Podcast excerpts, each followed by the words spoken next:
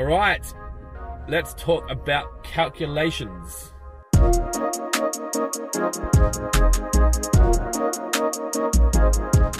Good morning and welcome to In the Car with Clint. Today is the seventh C of sales in a series of alliteration based marketing and sales um, training in the car with Clint. There's no more C's. So we've gone through the seven C's of sales, right? Just to recap for anyone that's watching this in the first video, you need to identify your customer. You need to create an offer. You need to communicate the offer with those potential customers. You need to capture the customer's information and ideally the sale. You then need to care, care, care about your customer. Then you are going to cut the fat. We got this right? Yep. And then during this whole process, you are calculating, calculating, calculating.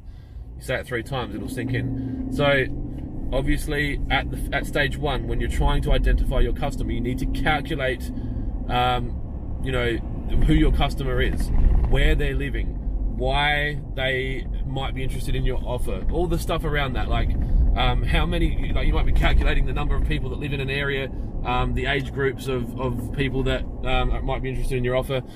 Um, there's not a lot of calculating in there, but then the next part, when you get into number two, the second C of sales is around creating the offer.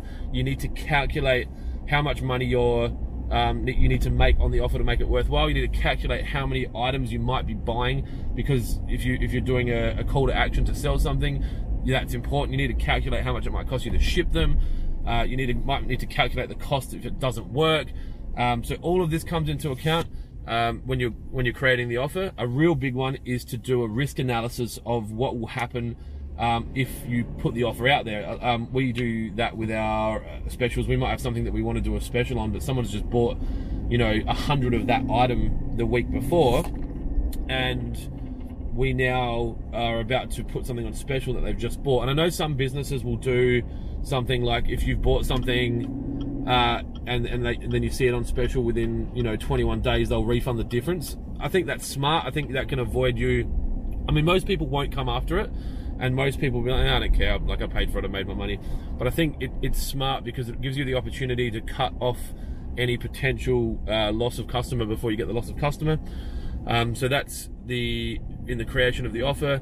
Then a big one when you're looking to communicate your offer, it, it, depends on how you're going to do it, but it, you need to calculate what that looks like. So are you going to put it on television and what's the cost of the television? Are you going to run ads on Facebook and what is your desired cost of acquisition and return on investment of the of the sale? Now, I'll drill into this a little bit because I think it's important, but when you are running a business, um, any business, without customers, you don't have money and without the money, you don't have a business. So you need customers.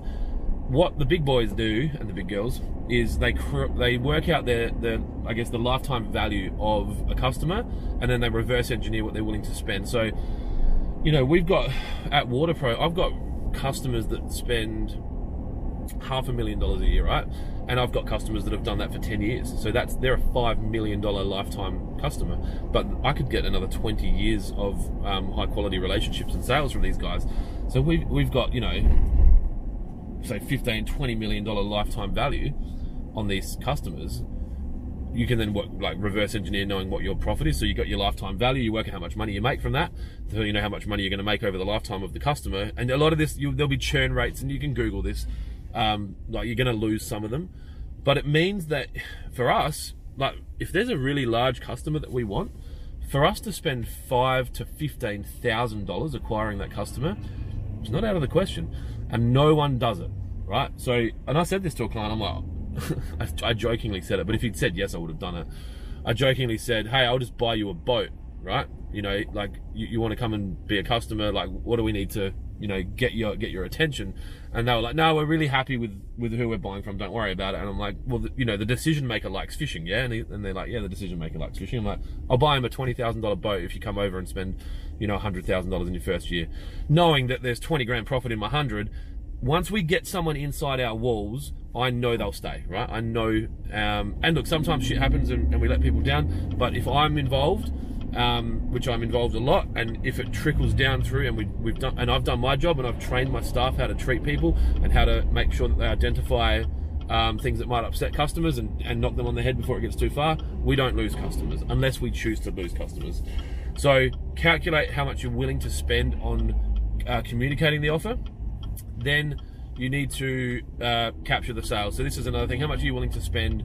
How many phone calls do you want to make? You need to calculate what it looks like. It's all about numbers. This is business we're talking about, right? So it's all maths. How many phone calls can I make a day? How many people can I see a day? How many customers are we hoping to convert? Like, so if we send out an offer to 10,000 people, what's an acceptable um, number of, of captures from that? So is a 1% um, conversion rate good? Is a 30% open rate on email good? And so what will happen is you'll start to understand things that you need to change as you're tweaking these seven C's of sales. Yesterday I spoke to you about the um, like rinse and repeat. We're at a point at you know we now we're calculating what works and what doesn't work, and then we're rinsing and repeating. I talked about uh, care yesterday. Uh, you need to calculate how much money you're able to spend on the customer experience and the relationships that you want to have. Uh, I don't do this well enough. I just spend money and know that um, the brand that I'm building over the next two, three, four, hopefully five decades will be strong because of the investment that I've put into it. And I don't like I know that we've got competitors that will have um, you know, well, we'll take this client out for lunch and we'll spend this we'll spend this much money. It was Eminem just jumping in for some reason. Um, we know that we will have these clients, they'll spend, uh, sorry, these competitors that will spend money on acquiring these customers and they have a ledger on the other side going, well, how much has that customer spent? It's not my style, right? If we had ledgers around how much money we spent on customers and then how much we got back in return, we wouldn't do anything, right? There's this un, and I know that that's kind of contradictory because I'm talking about calculating.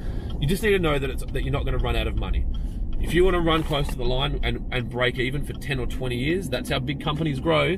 That's what I'm doing then that's up to you. If you want short-term economics and you need to pull out the money quickly, then you need to make sure that you're understanding your numbers and that you're calculating what you're willing to spend, and that's all you spend. I don't look at it, right? I just go, let's have a barbecue. Like, let's have a, a an event for clients that cost me $5,000. Do we have it in the budget? Didn't even look. I just know that it's not going to bankrupt us, so let's do it because I think it's the right thing to do. It's going to help build relationships. It's going to um, grow our um, our customer following, and everything's going to be good. At some point, I probably got to stop doing that, but right now, I'm not uncomfortable with it. Um, I think it's more important for me to follow my gut, so that's what I do. So that's the calculate side of things. Uh, there's a lot in that. If you're not sure about anything, just hit me up on the DM um, or stick it in the comments if you think that your question might benefit other people. Um, and then I will be able to help you out. So um, thanks for tuning into the Seven C's of Sales. I'm actually um, delivering this as a uh, as a keynote or a I don't know what you call it, like a lecture uh, on Friday, and I just thought it would be a good idea for me to um, to put it on video, just so that I can iron out the bugs, so that on Friday it's it'll be really really good. Um, I think we'll be filming that. So if you are not subscribed to the YouTube channel, now's a good time. Uh, to my YouTube channel, Clint Adams' YouTube channel, if you, if you didn't catch that.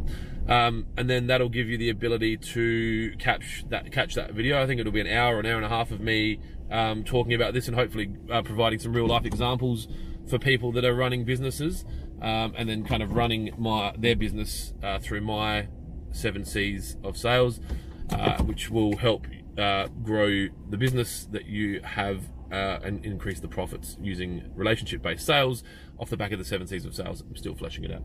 Um, thanks for taking the time to watch this video. I know it's a bit longer than normal, but um, hopefully it brings you some value. You know, um, there's plenty of stuff that people watch that probably isn't helping them.